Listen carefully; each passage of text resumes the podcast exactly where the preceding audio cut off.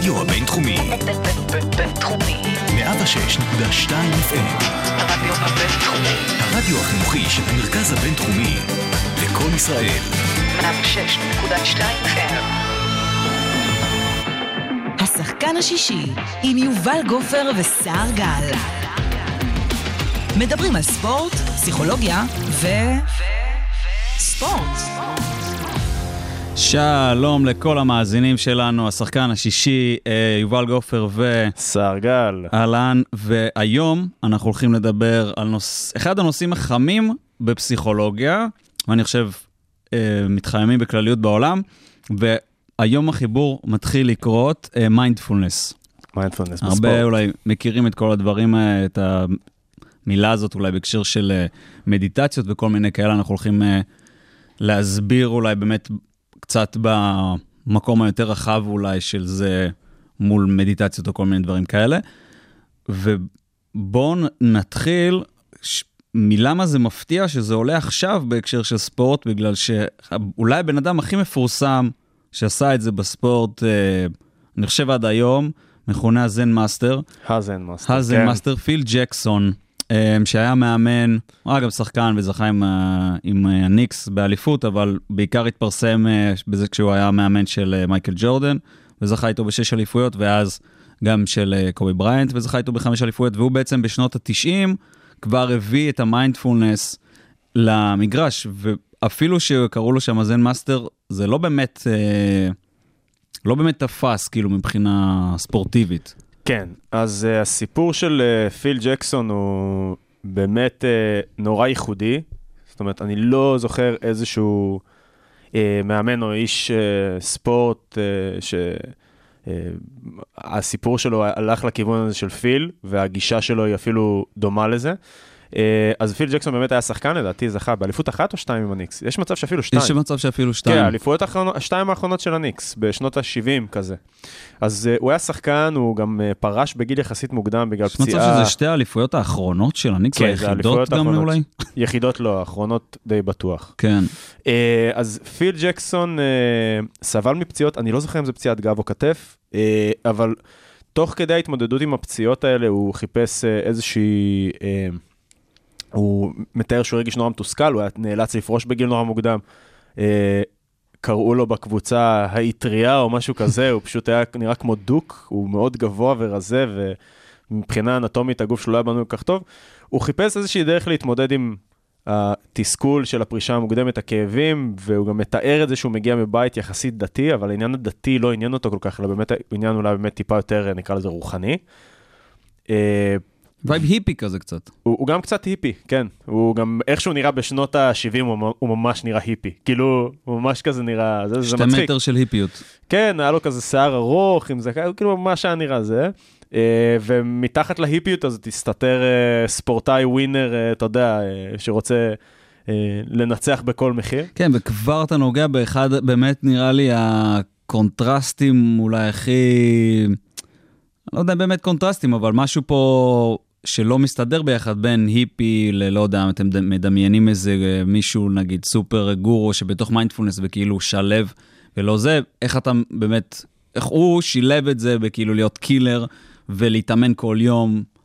נכון, אז uh, פיל לקח את זה לגמרי ל, uh, לשדה המקצועי הספורטיבי, uh, והוא ממש שילב את זה, אתה יודע, אחד הסיפורים האהובים עליי מהספר, הספר, יש לו שני ספרים, uh, Sacred Hoops, לא תורגם לעברית, uh, שמתארת עד, ה, נראה לי עד 96, עד האליפות החמישית חמישית. של, הלי, של, של הבולס. ויש לו גם את הספר 11 רינגס, 11 שזה- טבעות- 11 שזה- אליפויות נראה לי נקרא בעברית, שזה אחרי שהוא, אחרי... אחרי קובי. אחרי קובי. אחרי קובי כבר גם בלי שק. זה, וזה 15, 11 אליפויות, 11 כאילו, אז בעצם. בתור מאמן. כן, בתור מאמן. אה, והסיפור האהוב עליי מסקרד הופס, הוא מתאר שם את הפעם הראשונה שהוא השיב את הבולס למדיטציה, והוא מתאר שכולם ישבו כזה, אתה יודע, הסתכלו כזה אחד על השני בהתחלה, ואז עצמו עיניים, והוא מספר כאילו שהוא ראה את מייקל, את uh, מייקל ג'ורדן ככה עם חצי עין סגורה, אחת סגורה, אחת פתוחה, והוא כזה סימן לו לסגור את העין, ואז סיימו את התרגול, הוא שאל אותו למה פתחת את העין, הוא אמר, הייתי בטוח שאתה מסתלבט עליי. אה. כאילו הייתי בטוח ש, שרץ פה איזה סטלבט. רוצה לראות שכולם באמת עושים את זה כזה. כן, ואז, ומה שהוא כותב שם זה, כאילו, after that, he never opened it again. כאילו, ממש, נכנס לזה. הקבוצה נכנסה לזה, הקבוצות היו מתרגלות גם לפני משחקים, גם אחרי משחקים ביחד, מיינדפולנס ומדיטציות בכלל. אה, ואתה יודע, כשאתה רואה את העוצמה שזה הגיע אליה, כאילו, מבחינת איזה קבוצה השתמשה בזה, וזה שזה עדיין לא מאוד מאוד נפוץ בספורט, זה משהו שהוא קצת מפתיע. מאוד, כי אני חושב, בכלל אנחנו רואים את זה היום מאוד כזה שנכנס כל הקטע של בריאות נפשית ולדבר על איך השחקן מרגיש וטה-טה-טה, ויש לזה מאוד את המקום הזה של לא, אנחנו צריכים להילחם ולא צריך לדבר על הדברים האלה וזה, אז לבוא לכל האריות האלה, ועוד בזמנים ההם ולהגיד להם, טוב, בואו נשב רגע ונהיה בשקט ו- ושהם ייכנסו לזה, זה, זה מטורף. אז אותי זה קצת מפתיע, ש... אני לא יודע, נראה לי, אני לא יודע על אף אחד שהלך בעקבותיו בתור מאמן ובאמת הנחיל את הדברים האלה. קודם כל, סטיב קר, המאמן של גולדן סטייט, אה, הייתה כתבה עליו לפני, אני חושב, איזה שלוש שנים, אז קראתי את זה באיזה מגזין אפוק טיימס או משהו כזה. הוא מתאר שם את ארבע ה-values שלו, והוא מתאר שאחד ה-values זה מיינדפולנס, והיכולת, עוד שניה אנחנו נסביר בדיוק מה זה, אם באמת זה איפה שהוא נמצא באזור של מדיטציה, הוא מאוד מאוד דומה, או כמעט אותו דבר. אה, והוא באמת אה, משתמש בזה, או השתמש, עדיין משתמש בזה בגולדן סטייט. אה, אבל אותי זה מפתיע מסיבה אפילו קצת אחרת, כי איך עובדת הרי תחרות? אני עושה, יש שתי קבוצות מתחרות אחת בשנייה, ואחד הדברים ש... אם אני עכשיו אנצח אותך, אתה תשאל את עצמך, מה הוא עשה שאני לא? אה, ככה הכניסו את אה, עולם הדאטה וגם עולם הפסיכולוגיה נכנס, כל פעם אתה מסתכל מה אני יכול להשתפר, שהוא עשה, כאילו מה הוא עשה שגרם לו להיות יותר טוב ממני. ופיל ג'קסון הביא את אולי אחת, אחת הקבוצות הט- הטובות בהיסטוריה בוודאות, ועוד אחת שהיא אולי בין הטובות בהיסטוריה, הוא בטוח אם אין שתי השחקנים הטובים בהיסטוריה ב-NBA. ו... לא יודע אם הכי, הכי תחרותיים, בואו נשים את זה הכי ככה. תחרותיים, הכי איקונים מהבחינה הזאת של הכי איקונים תחרותיות. של תחרותיות. כן, ו... אז אני חושב שזה נראה לי הזמן אולי של להסביר רגע למה אנחנו מדברים על זה כאילו יש סתירה, ואולי נסביר רגע שנייה מה זה מיינדפולנס. כן, זה, זה זמן טוב לזה. אז מיינדפולנס uh, uh, היא שיטה, או נקרא לזה שיטה לתרגול uh, uh, של מיקוד קשב. Uh, במקור התפתחה מהמסורות הבודהיסטיות uh, במזרח הרחוק, והיא מתמקדת בפיתוח של מודעות קשובה ומקבלת של הרגע הנוכחי, the present moment. מי מיקוד, קשב זה אומר שאנחנו עכשיו כאילו מת, סוג של מתרכזים במשהו אחד. Uh, כן, זה פשוט אופן הפניית הקשב, במה אני ממקד את הקשב שלי, ועוד מעט אני אסביר מה זה אומר גם מבחינה קוגנטיבית. קצת רקע על מיינדפולנס, איך זה הגיע מהמזרח למערב, כי יש פה משמעות מאוד מאוד גדולה. Uh, פרופסור לרפואה בכלל בשם ג'ון קבט זין uh, מארצות הברית, uh, בסוף שנות ה-70, uh, בעצם בנה איזושהי תוכנית uh, להתמודדות בכלל עם כאבים גופניים, uh, לשיקום רפואי. Uh, והתוכנית הזאת התפתחה להיות התוכנית מיינדפולנס אולי המוכרת או הבסיסית ביותר שנקראת היום MBSR, תוכנית של תרגול מיינדפולנס בת שמונה שבועות. Uh, ולאט לאט התוכנית הזאת, קודם כל היא, היא צברה תאוצה וגם בעזרת עדויות מחקריות, שזה השילוב המעניין שקרה עם מיינדפולנס, שעולם המחקר אסף עדות אחר עדות אחר עדות של כמה שהדבר הזה יעיל ו, אה, ומסייע לאנשים, שוב, החל מהתמודדויות עם, עם כאבים גופניים ועד עם uh, טראומות נפשיות או קשיים בחיי היומיום. שזה אומר שאם פעם, אנש, כאילו, אתה יודע, היינו מסתכלים ואומרים, אוקיי, יש לנו כל מיני נזירים, ב, לא יודע, שיושבים עושים מדיטציות ואז הם שלווים בלה בלה. בעקבות המיינדפולנס, ש- שהג'ון קבט זין איכשהו ייצר איזשהו בלוק מסודר של, של, של תרגול, ואז אפשר להתחיל לעשות מחקר, ואז רואים, אוקיי, מי שעושה את התרגול הזה של שמונה שבועות, סימפטומים של דיכאון יורדים, סימפטומים של חרדה יורדים, כן. אה, מחשבות אה, שלוות עולות, כאילו פתאום כן. אפשר להתחיל למדוד ולראות ש, שיש לזה השפעות חיוביות בכל מיני היבטים פסיכולוגיים. בדיוק, אז uh, מה, זאת אומרת, באמת היו uh, הרבה עדויות לזה שפשוט מה שרצו, uh, בעצם בגישה היותר פסיבית של מיינדפולנס, uh, דברים התחילו לקרות, זה, זה הדבר היפה, מיינדפולנס בסוף זה לא תרגול שהוא לגמרי פסיבי, אבל הוא כן פחות אקטיבי, אמביציוזי ו- ו- וביצועיסטי מה- מה- מה- מהלך הרוח המערבי בדרך לד- כלל. לדוגמה... זה לא אם יש בעיה, אני צריך לעשות משהו כדי לפתור אותה, להפך. כן, אני- לדוגמה לבוא ולהגיד, אוקיי, אני עכשיו שחקן על קו העונשין, האם אני צריך להגיד לעצמי, אתה יכול לקלוע, או שזה הגישה כאילו יותר אקטיבית, מה שאתה אומר, mm-hmm. לעומת המיינדפולנס שהוא כאילו יותר פסיבי, של לבוא ולהגיד, אוקיי, הולכות לרוץ לי מחשבות, לא משנה איזה, שאני אצליח, שאני לא אצליח, שאני תותח, שאני אפס, שכולם רוצים שאני אצליח, לא משנה מה, להתבונן עליהם בצורה פסיבית ולהתנתק מהם, סוג של. משהו כזה, אה, פסיבית יכול להישמע קצת שלילי, אז אני רגע אסביר את זה. אז מיינדפולנס מתמקד אה, בשני, אה, בעצם בשני תהליכים אה, קוגניטיביים או שכליים עיקריים. הראשון אה, זה מודעות וקשב, לאן אני מפנה את הקשב שלי. עכשיו, מיינדפולנס מכ... מכוון למיקוד קשב בלתי שיפוטי לרגע הנוכחי. מה זה אומר? זה אומר שאם נתת את הדוגמה של שחקן על קו העונשין, אה, אני נגיד דיברתי עם שחקן כדורסל לא מזמן, שגם היו לו קצת בעיות עם העונשין, שאלתי אותו, הייתי פשוט, ראיתי את אה, וידאו שלו משחק, שאלתי אותו "לא- כזה, מה, אה, למה, מה עבר לך בראש שהחטאת את העונשין? כאילו, איזה מחשבות, לא כזה, מה עבר לך בראש, אלא איזה באמת מחשב- מה עבר לך כן, בראש. כן, זאת אומרת, הייתה, יש איזו מחשבה שאתה יכול להגיד לי שעברה לך בראש, אה, זה, אז הוא אמר לי, כן, פשוט מחשבה של אה, אני הולך להחטיא, או מה אם אני אחטיא. פשוט מחשבה על החטאה. אה, ג'ורדן אמר על זה, דרך אגב, אה, למה לי לדאוג מזריקה שעדיין לא החטאתי, אם אתה זוכר את כן. המשפט הזה. אבל רוב השחקנים לא ג'ורדן, כבר אמרנו את זה. אז מיינדפולנס, מה, ש... מה שאני מכוון אותו לעשות, איתו ספציפית לא תרגלתי מיינדפולנס, אבל הגישה שממנה באתי היא גישה של מיינדפולנס, היא, אה, אוקיי, בואו נתבונן במחשבה הזאת, נלמד את זה שהיא מגיעה ונדע שהיא באה וחולפת. עכשיו, ובאופן לא שיפוטי, זה גם לא להתחיל להיכנס לסחרור הזה של, אה, אם זה הגיע, זה אומר שאני ספורטאי לא טוב, זה אומר שאני אחטיא את הבאה, זה אומר שאני תמיד אחטיא, אה, ואני גרוע ואני לא מתמודד עם לחץ, וההיסחפות הפסיכולוגית הזאת שאפשר להיכנס אליה, הסחף השלילי הפסיכולוגי הזה שאפשר להיכנס אליו. אז מיינדפולנס הוא מאוד עוצר, מאוד, אוקיי, בוא תעצור ותתבונן בזה.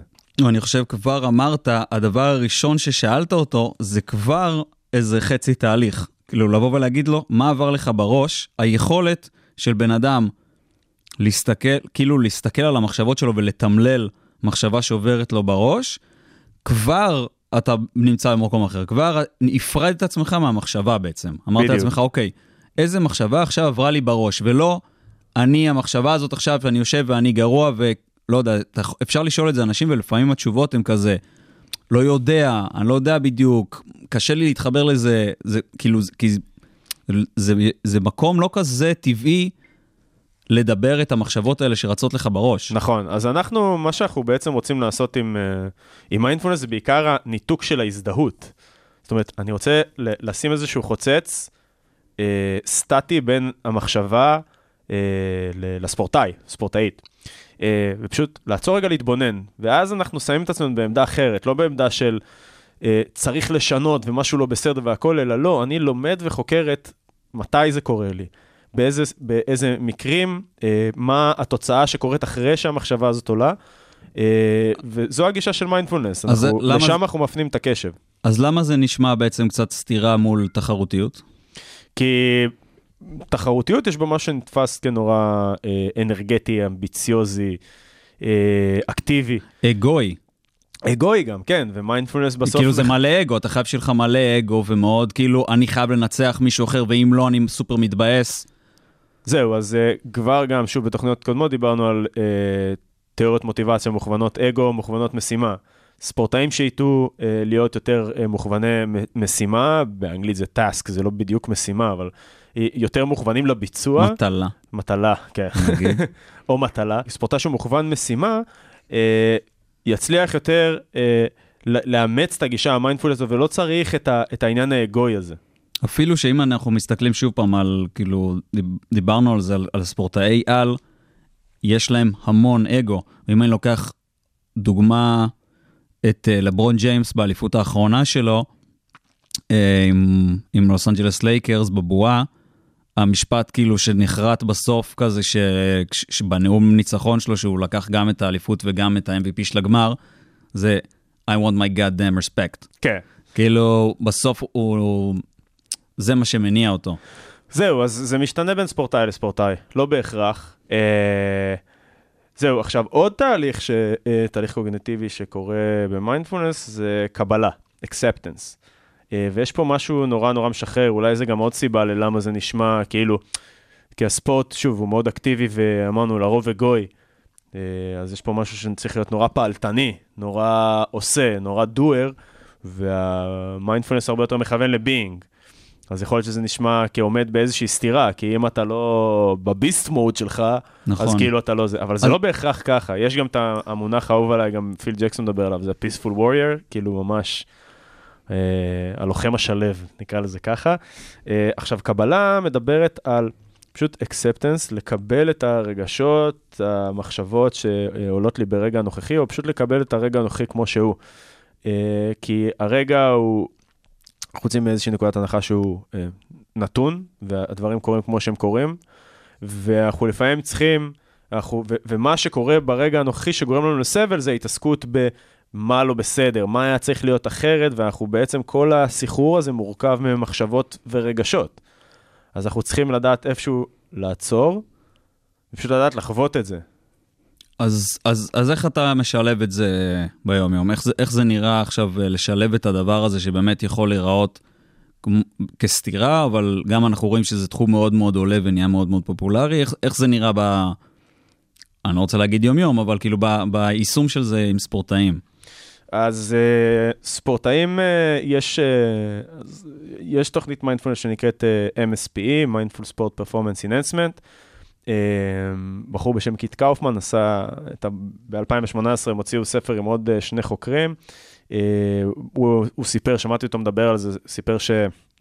זו הייתה בהתחלה עבודת הדוקטורט שלו, והוא עשה בעצם התאמה של ה-MBSR, שמיועדת לאוכלוסייה הכללית. MBSR זה, זה המיינדפולנס הכלל. based stress reduction, כן, מיינדפולנס, התוכנית הראשונה, ומה שאמרנו, התוכנית הפופולרית ביותר, אה, ועשה התאמה לספורטאים. הוא קיצר את זה לשישה מפגשים, הוא הסביר את זה שהוא קיצר לשישה מפגשים, כי פשוט קשה להיכנס ב- בלו"ז של ספורטאים, ומניסיון, אני אומר לך שזה ממש נכון, זה כאילו כל, כל דקה איתם זה מלחמה.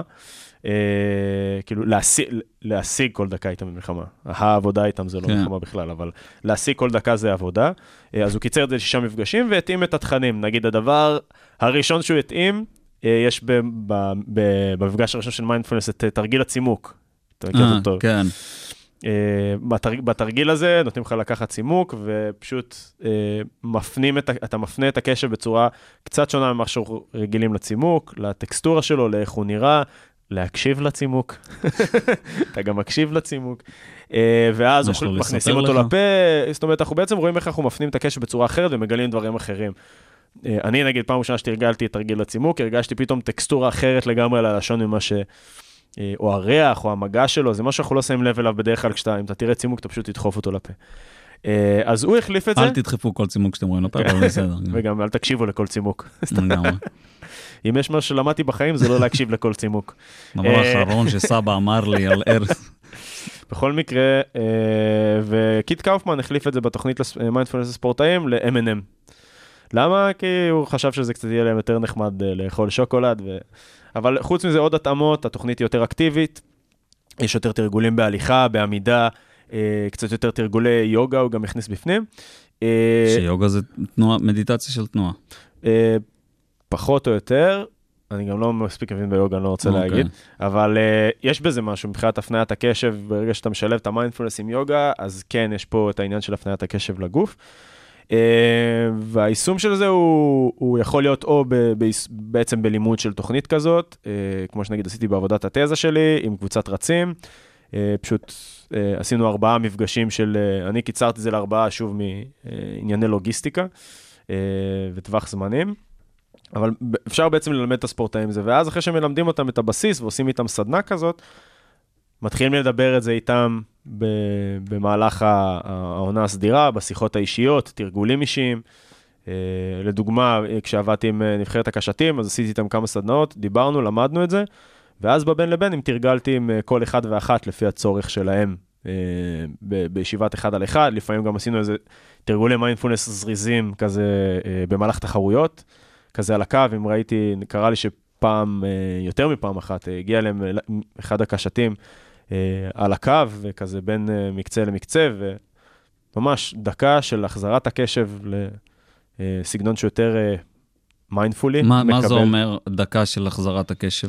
בסגנון יותר אז מיינדפולי? אה, נגיד יש את אה, תרגול המשפה, שעון הפוך, איך שלא זה.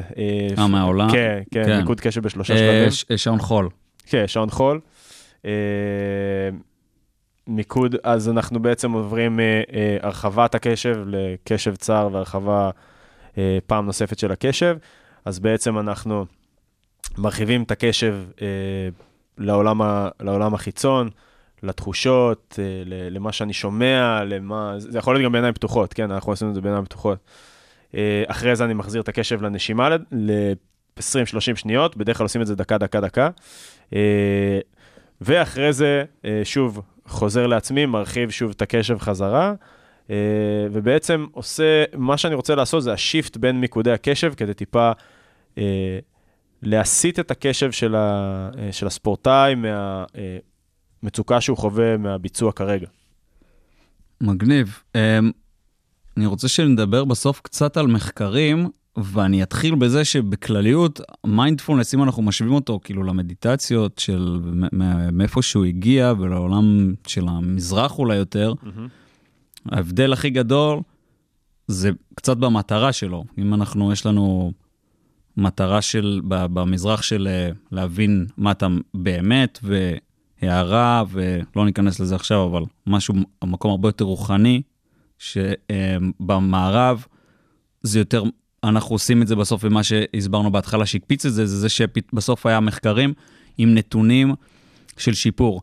עכשיו, יש פה מאוד פרדוקס, בגלל שמצד אחד אתה אומר, אוקיי, אני רוצה לקבל, וגם אם יש לי המון חרדות, יש לי דיכאון, יש לי מחשבות שליליות, יש לי whatever, אני מקבל אותם ואני לא מנסה לשנות אותם, אבל באיזשהו מקום אני עושה את זה כדי שהם ישתנו, כאילו זה מה ששכנע אותי בסוף. ופה יכול להיות מאוד מאוד פרדוקס, אז הייתי שמח שניגע אולי בזה קצת, ועל מחקרים של מיינדפולנס, וגם איך אתה, אם אתה עובד עם ספורטאים, מצד אחד אומר להם, אוקיי, זה הולך לשפר לכם את הביצועים, מצד שני, תקבלו את זה שג... ש... שלא. כן. אז אה, זה באמת קצת פרדוקסלי, אבל, אה, ועוד אני אתן איזושהי הערה, הערה כללית על מיינדפולנס. יש לא מעט ביקורת על מיינדפולנס ב, אה, במערב לגבי זה שיש נראה לי ספר, לא נראה לי, יש ספר שקוראים לו McMindfulness. שמעת על זה? Mindfulness for Dummies. McMindfulness, לא, דווקא איזשהו ספר ביקורתי, לא קראתי אותו, אני רק אה, כאילו הגעתי לשמוע עליו. אה, שמעביר ביקורת על זה שבעצם עולם המערב הקפיטליסטי השתלט, בעצם לקח, מנצל את המיינדפולנס אה, בשביל להפוך אותנו למכונות משומנות יותר, אה, כדי באמת, לא באמת כדי לעצור ובאמת ליהנות מהשקט שהוא מביא, אלא כדי להיות פשוט יותר לת- יעילים. יותר. כן. זה בעצם ל- ללמד את הגוף, ל- אתה יודע, אה, ללמד אותנו ל- ל- להיות פחות מושפעים מהחשיבה והרגשות וה... ולדעת להכווין את הקשב לרגע הנוכחי, אבל כדי שתוכל גם לעבוד במשרד יותר יותר טוב. פרודוקטיבי. להיות יותר פרודוקטיבי, בדיוק. אה, כשזה לא המהות האמיתית באמת של מיינדפולנס. אז זה איזושהי ביקורת שיש לגבי, אה, לא יודע אם הכלי עצמו, אלא אולי השימוש או הניצול שלו בעולם המערבי. המטרות שלו. זהו. אה, ובספורט, אה, גם יש פה כביכול איזשהו פרדוקס, אבל מה שזה, אה, בסוף, אם ספורטאי רוצה להיות ספורטאי, או ספורטאית רוצה להיות ספורטאית, אה, זה איזשהו skill ואיזשהו שקט שהם צריכים שיהיה להם אותם. אה, שיהיה אה, להם אותו. ו, ו, וזה לא סותר, אה, צריך גם לדעת, ספורטאים גם צריכים לדעת להירגע, וגם צריכים לדעת להעלות את רמות העוררות שלהם. וכל עוד אנחנו, כל עוד הם ידעו איך למצוא את המקום השלב הזה, זה יהיה מספיק טוב. עכשיו, כשאנחנו... שלא נאמר ויסות רגשי. ויסות רגשי, בדיוק. שלא נאמר. כן, עכשיו, אתה הזכרת כמה, כמה פעמים פה את עניין הנזירים, בודהיסטים. אה, זה נע על סקאלה. בסוף ההירגעות או הרווח שיש לספורטאי או ספורטאית ממיינדפולנס, אה, הוא, הוא יותר מצומצם. אבל זה כן איזשהו כלי שאנחנו יודעים להשתמש בו כדי רגע לחזור לאיזשהו שקט ולצאת רגע מהסחרור הזה של המחשבות והתחושות והלחצים שמאפיינים את עולם הספורט. בגדול אתה לא נכנס בכלל ל... במקומות היותר פילוסופיים אולי הייתי אומר, ופשוט נכון. אומר להם, חבר'ה, זה כאילו, בואו תראו שנייה איך אתם מרגישים עם זה. כן, אז אה, אנחנו משתמשים במיינדפולנס בדיוק בשביל העניין הפסיכולוגי-פרקטי הזה. אה, אין פה, אני כן מעודד לאיזושהי חקירה פנימית, אבל היא באמת בתחום, ה, ה, ה, ה, בתחום היחסית מצומצם. זה מאוד תלוי עם איזה ספורטאי אני עובד. אני אגיד גם ש... אה, שיש ספורטאים יש- יותר מתחברים ופחות גם מתחברים. יש ספורטאים שיותר מתחברים ופחות מתחברים. אחד מהמשתנים שנמצאים בקורלציה הכי גבוהה להצלחה של תוכניות בכלל, זה העניין של ה commitment. אה, כמה אתה מתח... כמה כמה אתה מחויב לתוכנית, והרבה פעמים, נגיד, זו הייתה אחת המסקנות שלי בתזה, אה, שהיינו צריכים לבדוק את ה commitment, כי ברגע שאתה לא בודק commitment, אתה לא יודע, אתה יכול לראות אם משהו השפיע, אבל אתה לא יודע כמה בן אדם באמת לקח מזה.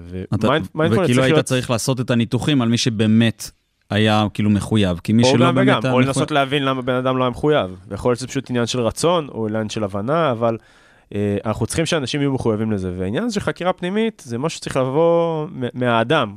אפשר אולי טיפה לכוון לשם, או טיפה לגרות שזה- לשם, אבל זה לא משהו שאתה יכול לדחוף כן, את שזה קטע מעניין, כי נגיד אם אני משווה את זה כאילו לאימונים הכי סטנדרטיים של, של ספורטאי, זה אולי פחות משנה כמה הוא מחויב, זה משנה כמה הוא יעשה אותם, אבל אם אתה תתאמן, אם אני אתן לכולם לרוץ קילומטר אחרי שבוע שלוש, אחרי עוד שבוע חמש, לא משנה כמה הם, הם כאילו מחויבים בפסיכולוגיה שלהם, הם יעשו את האימון הזה, הם יגיעו לאותן תוצאות. לעומת משהו אולי כמו התרגילי מיינדפולנס האלה, שאתה באמת, אתה חייב כאילו להתמסר גם מבחינה פסיכולוגית, לא מספיק שאתה כן. שם. גם פסיכולוגית וגם אה, מבחינת השקעת זמן, זה תרגול. זאת אומרת, צריך לתרגל את זה, לשבת, לעשות מדיטציות, אה, או תרגולי קשב בתנועה, כמו שאנחנו עושים באימונים, אבל זה משהו שצריך לעשות אותו. זה לא ללמוד את זה ולסיים עם זה. יש uh, תחומי ספורט שהיית אומר שהם יותר, יותר מתאימים מאחרים, או שזה פשוט עניין של ביצוע לחץ, אה, ביצוע תחת לחץ? אני חושב שכולם יכולים להרוויח מזה, אני חושב שמצד שני, כן, אה, שוב, דעתי האישית, אה, אני רק אגיד שאני לא מדריך מיינדפולנס מוסמך, כן? אז אני משתמש בכלים האלה באופן אה, אה, יחסית מוגבל, אני לא מעביר אה, את התכנים האלה באופן אה, נרחב, אלא משתמש בכלים האלה כפרקטיקנט, ואם, בגדול, אם מישהו רוצה ללמד מיינדפולנס, צריכים ללכת לעשות אה, אה, קורס ולקבל תעודת הסמכה. אה, אבל אה, לשאלתך, אה, אני אגיד לך, זה עמד לי על כיסא הראשון מתחילת הפרק, עוד לא, עוד לא אמרתי את העניין הזה. לשאלתך, כן, בענפי ספורט סגורים, יש ענפי ספורט סגורים ופתוחים. ענף ספורט סגור זה ענף שבו הביצוע הוא סטרילי. אה, נתתי את הדוגמה של קשתים, אה, יש לי מטרה, אני עומד על קו, ואין שום גורם שמתערב בביצוע שלי למעשה. אה, ענף... אני תלוי רק בעצמי. סליחה, זה אמרתי פתוח, סגור. קשתות זה ענף ספורט סגור, כאילו אני, תל- אני תלוי רק בעצמי. אין, הסביבה לא משתנה. הסביבה היא קבועה, יש מטרה, יש לי חץ, אני עומד, יורה. גולף, גולף, באולינג. באולינג, בדיוק. ענף ספורט פתוח, זה ענף ספורט שבו אה, הסביבה משתנה ואני מגיב לסביבה. טניס באינדיבידואלי, כדורגל, כדורסל, אה, כדורעף בקבוצתי. ספורטים מעניינים. זה כבר כל אחד ו- ו- ודעתו. אה, אז כן, אז לדעתי שם יש השפעה יותר גדולה, כי בסוף, אה, כשהסביבה שלי היא קבועה ולא משתנה, יש יותר מקום למחשבות לתפוס את הקשב שלנו. אממ, לעומת זאת, כשאני נמצא, שוב, אני חושב על משחקי כדורגל כדורסל, כי זה, אלה התחומים שאני בעיקר מתעסק בהם, אתה רואה, יש הרבה פחות מקום לזה. כשאני אומר למישהו, בוא תתרגל רגע מיינדפולנס תוך כדי תנועה, או לא בהכרח לתרגל, אלא תחזור למקום הזה, של הלא שיפוטי, לא זה, תוך כדי משחק כדורסל, זה קצת שונה מקשת שעומד על הקו ויורה חצים. מגניב מאוד. אתה רוצה לסיים ב... אה, בהרחבה על אה, אולי ההמלצות למי שמתעניין, כאילו מה, מה היית חושב אה, לעשות?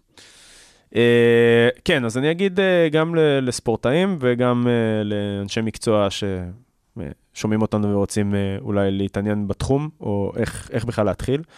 אז לספורטאים, באופן כללי אני ממליץ, uh, קודם כל, יש הרבה מאוד תכנים, אם אתם רגע מס- מסתקרנים ומתעניינים, יש הרבה מאוד תכנים גם בעברית.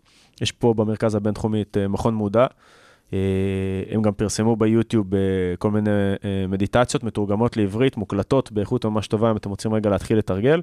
וזה לא חייב להיות אה, באוריינטציה של ספורט, אתה אומר, לא, זה לא, פשוט... לא, לא, פשוט ב- באוריינטציה כללית של מיינדפולנס ולדעת איך להתבונן בחשיבה, זה רלוונטי גם לחיי היום-יום. אה, אני יודע שבעבודה שלי אני עובד עם הספורטאים גם על אה, חיי היום-יום, זאת אומרת, אה, אני יודע שיש פה משמעות, אה, קודם כל נגיד היה ספורטאי אחד שבכלל תרגלנו את זה בהקשר של אה, איזשהו מבחן שהוא סיפר לי עליו. זה לא, זה לא היה קשור ל... כאילו מבחן בבית. ספר. כן, מבחן בבית ספר. אה, או ספורטאי אחר שכרגע מרגיש שהוא לא מצליח להתמודד עם הלחץ בין הבית ספר, הוא רוצה כזה הכל מהכל, גם אה, חמש יחידות בערך בכל דבר ובמקצועות שאפילו לא הכרתי, אה, וגם להיות אה, שחקן מקצועי. אה, אז איתו עבדתי על זה בפשוט, פשוט לדעת להתבונן בחשיבה, ופשוט לדעת איך להתמודד עם הלחץ שנוצר סביב זה. אה, אז קודם כל אפשר להתחיל להתאמן בזה. אני מאוד ממליץ לעשות קורס מיינדפולנס, זה מאוד מאוד מקיף. הקורסים אפילו של ה-MBSR, יש גם קורסים של ACT, אני קצת פחות מכיר, ACT זה Acceptance Commitment Therapy. Uh, פשוט לעשות קורס, באמת לא צריך להיות בתחום uh, הספורט בהכרח. הקורסים של MSPE הם אה, באנגלית, באינטרנט. אה, אני יצא לי קצת גם... אה, לשמוע את הפודקאסט של אה, קית' קאופמן, של MSPE ו- ותחום של מיינדפולנס בספורט. אפשר ומומלץ לדעתי להתחיל קודם כל במיינדפולנס בכלל. לגבי אה, כל האנשים שעוסקים בתחום, אה, מנקודת המבט האישית שלי, יש לזה השפעה עצומה על היכולת שלנו כאנשי מקצוע להשפיע על הספורטאים. כי בסוף אני רוצה ללמד את הספורטאים, לא רק לתת להם כלי אה, איך אה, נגיד אה, להחליף מחשבה שלילית בחיובית, מה שנקרא נגיד טוק, או אה, להגיד להם שבואו ננסה לעצור את החשיבה. אי אפשר לעצור חשיבה מבחינה גופנית. אה, אנחנו לא ניכנס להסבר הגופני הזה עכשיו, אבל החשיבה לא יכולה להיעצר, אה, מתחים בגוף כמעט תמיד נוצרים. אה, העולם האובייקטיבי כמעט, תמיד יוצר לנו אה, חיכוכים רגשיים, ואנחנו צריכים לדעת להיות עם זה. ויש בזה משהו מאוד מאוד עוצמתי, וזה שספורטאי מגיע עם איזשהו מטען רגשי נורא גדול, עם איזשהו סיפור שקרה לו, ואתה יודע להכווין אותו ולהגיד לו, בוא רגע נהיה עם זה. וזה משמעותי נורא, כי זה לא ישר הולך לפה, פה, פה, והוא, וככה, וזה, זה, זה, זה, אלא רגע עוצרים. בוא, אוקיי, נדבר על זה עוד חמש דקות, אבל בוא שנייה נהיה עם זה. והרבה פעמים מה שקורה זה שפשוט יש איזו רגיעה ואיזשהו שקט נורא גדול להתחיל לדבר על הדברים. אה, זה מהחוויה שלי. אז הייתי ממליץ לפרקטיקנטים באמת ללכת אה, לברר על אה, MSPE. יש עוד איזה תוכנית מיינדפלנס אחת או שתיים אה, בתחום הספורט, אה, אבל אפשר להתחיל משם. אה, ואני ממליץ מאוד ליישם את זה, וגם תוכנית ה-MSPE, יש ספר של אה, קית' קאופמן, קרול גלאס וטימותי פיניה או משהו כזה, אני לא זוכר את השם השלישי. אה, יצא ב-2018, הרבה מאוד מחקרי שטח, הרבה מאוד, הם מקשרים שם בין מיינדפולנס ל flow, אפרופו flow בפרק הקודם שדיברנו, מקשרים מאוד בין מיינדפולנס להיתכנות וקיום בעצם, אה, הופעה של פלואו. ממליץ יאללה. בחום. אותי שכנעת. יאללה, בוא נעשה תרגול רגע. חבר'ה, שיהיה לכם אחלה שבוע, ואם לא, תודה רבה. אז תקבלו את זה. ונתראה בשבוע הבא.